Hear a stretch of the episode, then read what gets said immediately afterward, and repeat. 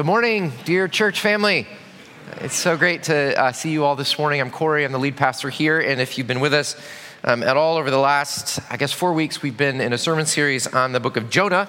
And we're calling this sermon series Disruptive Grace because we're learning that grace is not really grace unless it's disruptive. Grace is not really grace uh, unless it turns your life upside down a little bit, unless God gets up in your business, uh, unless you let him begin to turn and change and disrupt and make you new. Grace isn't grace uh, unless it changes you.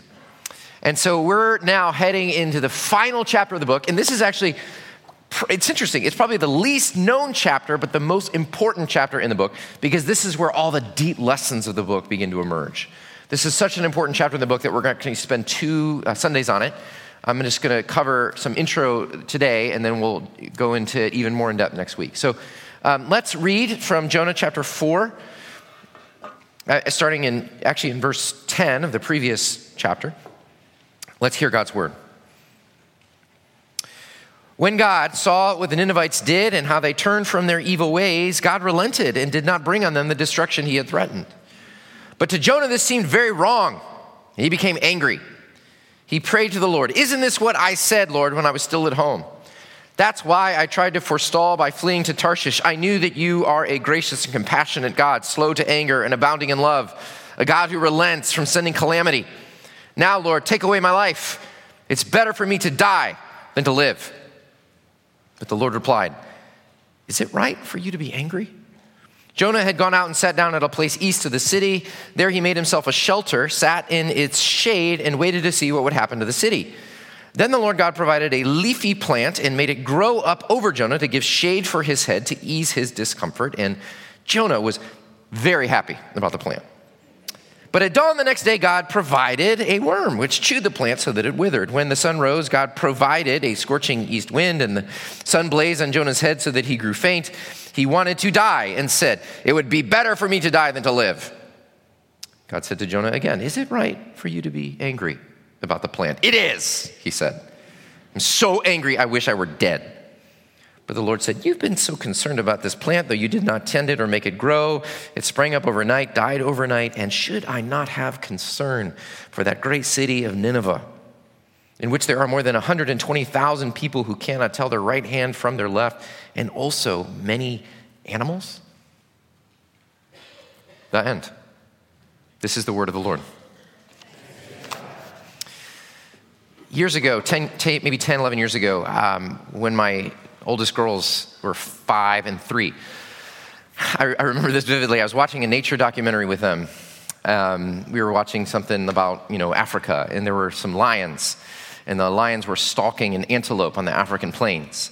And there was so there was a lion, and he was stalking through the grasses, and and then he sprang out and he began galloping after this antelope. And, and then in just this great final act of fury and power, he leapt on it and he pawed it down to the ground and he began eating it. And I was sitting in between uh, my my oldest, Sophia, who was five at the time, and my and Anna, who was three at the time. I was sitting between them. And to my right, Sophia was crying. Uh, she was um, crying pretty uh, heavily. Tears were running down her face. She was curled up in a fetal position. She was crying out, "No, no, no." She was to my right. To my left was my three-year-old Anna, and she was literally jumping up and down on the couch, pumping her fists and saying, "Get him! Get him! Yeah!" It was amazing. And I remember like looking to my right and looking to my left and, and just thinking, how, how, how could this be? You know, how could, how could these two kids from the same parents, from the same progeny, from the same gene pool be reacting so differently to the same situation? Now that's funny, and yet this cha- the way the story ends is supposed to be funny like that. It's supposed to be the same comic juxtaposition as you see two different people, Jonah and God, respond to the same situation in radically polarized, radically opposite ways. Right? In response to the repentance of the people of Nineveh, God relents. Jonah intensifies. God turns from his anger. Jonah turns towards his anger. You know, God extends compassion. Jonah extends judgment. Their reactions could not be more different. It's meant to be funny. It's meant to be silly. And yet it's also meant to be provocative. The whole chapter ends with this sort of open-ended question. And it's meant to really ask you, how close or how far is your own heart from the heart of God? As you respond to the people around you, as you respond to situations, as you respond to other people's mistakes, as you respond to situations even involving your enemies, how close or how far is your own heart from the heart of God? That's really the great theme of this whole book, this whole chapter, and that's the question that we're going to be looking at in different ways the next couple of weeks. How do we get a heart like God's heart? You know, if you had never seen this story before, and we're just hearing it for the first time, and you came to chapter three, verse ten, where it says that all of Nineveh repented. And I asked you how the story you would think would finish. You might say like, well, Jonah saw that the whole city repented and he went home rejoicing that God had used his measly little sermon to cause an entire city to repent, the end. Right? That's how you would think it might end. But instead, the way the story ends is Jonah went home furious and angry because he didn't get his way. You know, what is going on with this guy? This, this y'all, this, what, what just happened is like the greatest triumph of a prophet that we know of in the Old Testament. I mean, this is like, I mean, Billy Graham has n- nothing on this guy. I mean, n- no, no, nothing is compared to this degree of success in evangelistic campaign. Uh, this would be the equivalent to a tennis player winning a Grand Slam title, you know, ten years in a row. This would be like uh, an artist's work being chosen for, you know, the National Gallery. This would be like uh, uh, a violinist being asked to play at Carnegie Hall. I mean, this is this is the greatest triumph for a prophet. An entire city of wicked pagans has repented from their violence. And Jonah's furious. Why? Well, it's not because he doesn't have a lot of Bible knowledge. It's not because he's not religious. It's not because he, I mean, he's he's deeply knowledgeable of the Torah. He quotes Exodus thirty-four, verse six and seven, perfectly back to God, gracious, compassionate God, slow to anger, and abounding in love, which serves sort of as a creed for all of Israel. He knows his stuff. He knows his theology. He knows his Bible. He's deeply religious. He appears to have a vibrant prayer life. He's always talking to God all the time. And so what this tells us is that it's very possible to be a deeply religious, Bible-believing, even prayerful person and still have a heart that is completely out of touch with the heart of God. And is this not the problem of so much American Christianity today? That the church is more known for its judgment than it is for its compassion. That the church is more known for its politicking than it is for its grace. That, that we are full of religion and yet so often have hearts that are far from the heart of God. So that's the question. How do we get a heart like God's heart? How do we get a heart like God's heart? Well, we got to begin by asking what's wrong with Jonah's heart? What is wrong with his heart? And what's wrong with his heart is what's wrong with my heart. And what's wrong with your heart? And that is that we have divided hearts. We have hearts that have a war going on in our hearts. A worship war all the time. You know, when I say worship, you think of what we're doing now. Think of singing songs, praying, uh, listening to a sermon. But the Bible sees worship as comprehensive. It's really more defining of your whole identity. Before worship is an activity, it is an identity. It's who we are. It's what we were made for. All of us, every single moment of your life, everything that you do, everything that you feel is rooted in worship. Something is always reigning and ruling in your hearts. One of my favorite uh, American novelists is David Foster Wallace. I don't know if you've ever read any of his very disturbing work. He's passed now. Um, but he once gave a speech that is just now a, a really, probably one of the most famous commencement speeches out there. And this is what he said in the speech. He said, in the day-to-day trenches of adult life, there is no such thing as not worshiping. Everybody worships.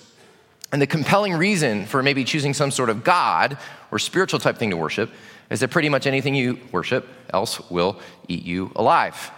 If you worship money and things, if they're where you find real meaning in life, then you will never have enough. If you worship your body and beauty and sexual lure and health, you'll always feel ugly. The only choice we get is what to worship. Now, he was not a Christian. In fact, he took his life soon after this, fulfilling his own words. And yet he's right. that we've all got this worship war in our hearts. We were made to worship God. We were made to find our soul's happiness and wholeness and satisfaction and joy only in him alone, and yet we are constantly giving our hearts to all these other gods. There's a worship war going on. It's either the creator or something created. It's either God alone or something else. All of us are trapped in this ongoing war of worship in our hearts. And this is exactly what's happening to Jonah. What is ruling Jonah's heart? What do you think is ruling Jonah's heart? Well, we've already seen it already, haven't we? Jonah's Jewish identity was very important to him. We saw that a couple weeks ago. If you were here, remember the circles that we did? Remember how Jonah's racial identity was right in the center of it? Jonah's racial identity, his ethnic identity, his religious identity, and the national security and identity of Israel was deeply important to him. It was so central to his life and his meaning that he cannot even imagine that any other nation could ever receive the blessing and favor of God. And so now that one has, because of him, his life bottoms out. Everything that brought him significance and meaning is now seems to be eroding away, and, and, and he yells at God. He says, I knew it. I knew you were good and compassionate and gracious.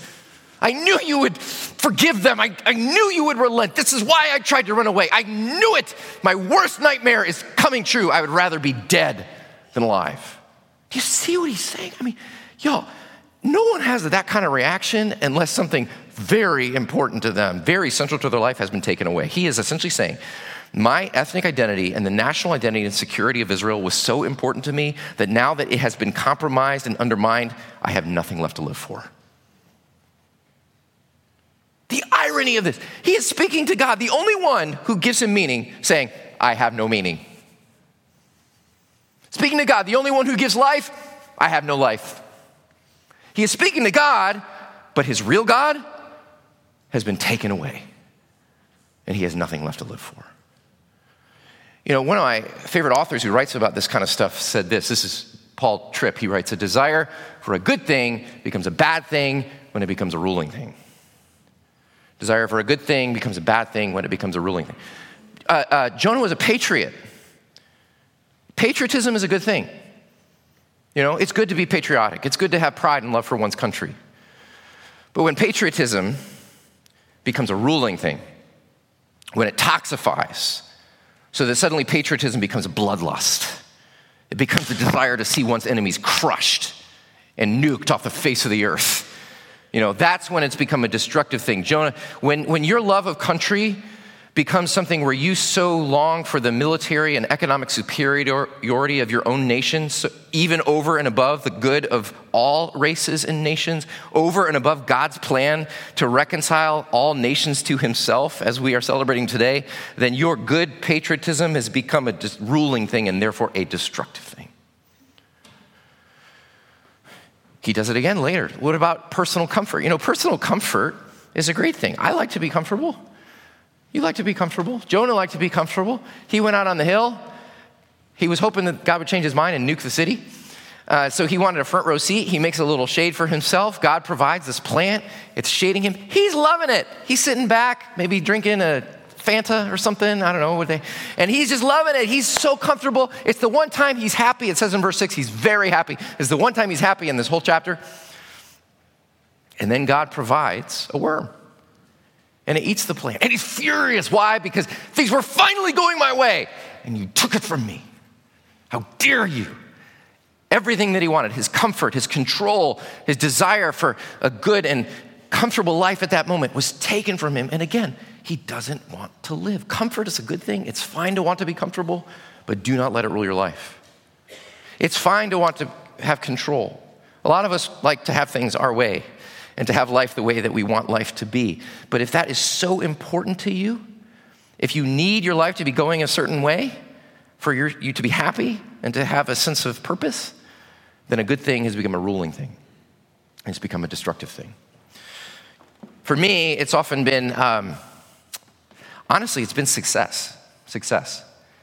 Um, I didn't know this about myself until about twelve years ago when I was planting a church. I was planting um, Easton Fellowship down in Church Hill. And I knew that most church plants failed. And so I was determined the church that I'm planting will not fail. And so I worked my tail off, and I worked many, many hours, and I poured my everything into that church plant. Uh, and I, I was overly consumed, and I neglected my family. Um, and then the church started to fail, and I, we were hitting some big obstacles. And so you know what? You know what happened? I didn't just have like some normal discouragement. I kind of plummeted and went into despair, depression, deep discouragement. I began to get angry, resentful. And I'll never forget, Sarah sat down with me one night, and she goes, um, do you think your work might be too important to you? No. No, I said. Do you think you might have tied too much of your personal identity to your success as a pastor? No, what? You're crazy. Of course, she was right. You know, being a pastor is a good, wanting to be a good pastor, that's a good thing. Wanting to be a good pastor of a successful church, that's a good thing. But I can tell you from experience, when a good thing like that becomes a ruling thing, when I need it desperately for my life to feel like it has any significance, and for me to finally be happy, and when that thing is beginning threatened in any way, my life starts to bottom out, that's when you know a good thing has become a ruling thing and therefore a destructive thing that wrought havoc on myself and my entire family. So we all got a worship war. So what is it for you? What is it for you? It's not a matter of if, but what. What is claiming the title of your heart? Look at your emotional life. You know, it's normal to be discouraged when something doesn't go your way or when God doesn't answer a prayer. That's normal. But if you have disproportionate emotional negative reactions like Jonah did, that's a sign that there's something else that's ruling your heart. When you have not just sadness, but intense sadness or intense anger or despair or persistent anxiety, that's a sign that there is something that was so important to you that you needed it for meaning and happiness that is finally being threatened. You know, pay attention to your negative emotions. Or on the flip side, pay attention to your positive emotions. You might be really happy right now. You might be feeling like life is great. But why? Why are you so happy? Is it because God's name is being glorified and his will and kingdom is being advanced in the world? Or is it because, like Jonah, you've got a nice shady plant above you? Your gods of comfort are being satiated. You know, your, you, your bank accounts are full. Business is going great. Your kids aren't acting up. What gives you happiness? Is it God and his glory, or is it because your gods are being satisfied? So pay attention to your, what is it that is ruling your heart? Jonah doesn't have the heart of God because the wrong God has his heart. Jonah doesn't have the heart of God because the wrong God has his heart. And so really one of the most important questions that we can ask after you've really come to terms with this about yourself, as I have, is this: how can people with Jonah hearts be healed? How can my heart be healed? Because I've got a Jonah heart. I think if you're honest with yourself, you would say you do too. How does your heart get healed? Well, hopefully you know this by now. If you've been here for the last few weeks, the only way our hearts are healed is through God's tender, persistent, patient, loving, disruptive grace. That's the only way that rebel, warring hearts are healed. And look how patient, persistent, loving God is. He comes to Jonah yet again. He asks him these tender questions. Is that right? Is it, is it cool for you to be angry about this plant? He provides, he wields the powers of nature. Before it was a hurricane, now it's a worm and a plant. He's providing all these things, just trying to get through to this man. Y'all, God is so patient. If I were writing this story, it would have been over at the end of chapter one. Jonah gets thrown into the sea, the end. Short book. Short book if I was writing it. But not God, because God is writing this story, and he is persistent and patient and loving, coming to him, so kind, so gentle, so committed to seize and claim this man's heart, even using his sovereign power over nature to draw this man's heart back to himself. And this is what God does for us. He loves you that much. It takes a long time, a long, long time to heal a heart like Jonah's, and God is in for the long haul. I was thinking about that this week when uh, I was trying to figure out what to do about my grass. It's not really even fair to say that I have grass. I have I have weeds with a little bit of grass in my yard. And so I talked to a grass man, like an, an expert uh, landscaper guy. He came and he said, he looked at the grass, he said, mm, yes, it does seem like you have a problem here. And um, I said, I said, so what do I do? He said, well, you can do one of two things. You can either rip all this up and lay sod, which is really expensive and, you know, questionable of whether it'll last. Or you can do the better thing. You can do the slow thing. You can aerate right now and break up that dry ground, and you can reseed, and then you can water it, and you can let the sun hit it, and then next spring you can do that again, and then the fall you do that again, and you won't see anything happen for a couple years. It'll just look the same, but then slowly over time, maybe like ten years, you'll have a good, a good lawn. So that's what I'm doing, y'all. That's what I'm doing. And you know, I, what I was thinking, I was thinking, you know, this is the way God loves us. He, God does not lay sod. He does not. He does not do spiritual lobotomies. He does not kick us to the curb, nor does he change us overnight. His love is patient. He is the patient farmer, breaking up the dry ground, using storms and hardships and pain, sometimes taking things from us that we desperately thought we needed, uh, doing the tender work of a farmer, sowing his seeds of grace over and over and over again, constantly reminding us of his love, reminding us of his grace, extending his mercy, extending his forgiveness, calling us back to himself again. This is what God does to heal stony hearts. This is what he does to heal us and draw us back to himself again. And this is what he's doing today as we come to the table. So I just want you to think about this. As you, as we receive communion today, think about this. Think about first that God is calling you to admit the war in your heart. It's not a matter of if there's one, there is one. So he's asking you to admit it and to name it and to say to the Lord, Lord, I just want to confess, I, you know, as you look at your, your anger, your jealousy, your resentment, your judgmentalism, the things that you get really envious about, look at that stuff. Look at the negative stuff. And ask yourself, what's at the root of this? And say to God, Lord, I admit, I admit that I worship at the God of comfort or career or power or family or perfect kids or whatever it might be. Just admit that to the Lord. Admit it to him. He already knows it. There's nothing probably worse than Jonah's. So admit it to him. Come to him. And then as you come with all of that warring heart within you, just see him tenderly claiming you as he claimed Jonah. See him tenderly reaching out in his persistent, patient love. Yet again, Jesus is here yet again to offer you grace. Jesus is here yet again to say, look, do you want to know how much I love you? Here's how. I came for you. I've lived for you. I've died for you. I've borne judgment for you. I've taken on your sin for you. I've risen for you. I reign for you. I send the Spirit for you. You want to know how much I love you? This much. And so now receive his grace yet again. Receive his grace and with his grace, receive all the meaning, all the glory, all the comfort, all the power that you have been looking in all those other places for. Receive it here in Christ, in Christ alone. So let's come to the table and let's just celebrate. Oh my gosh, that people with Jonah hearts, like you and me, get this. We get this.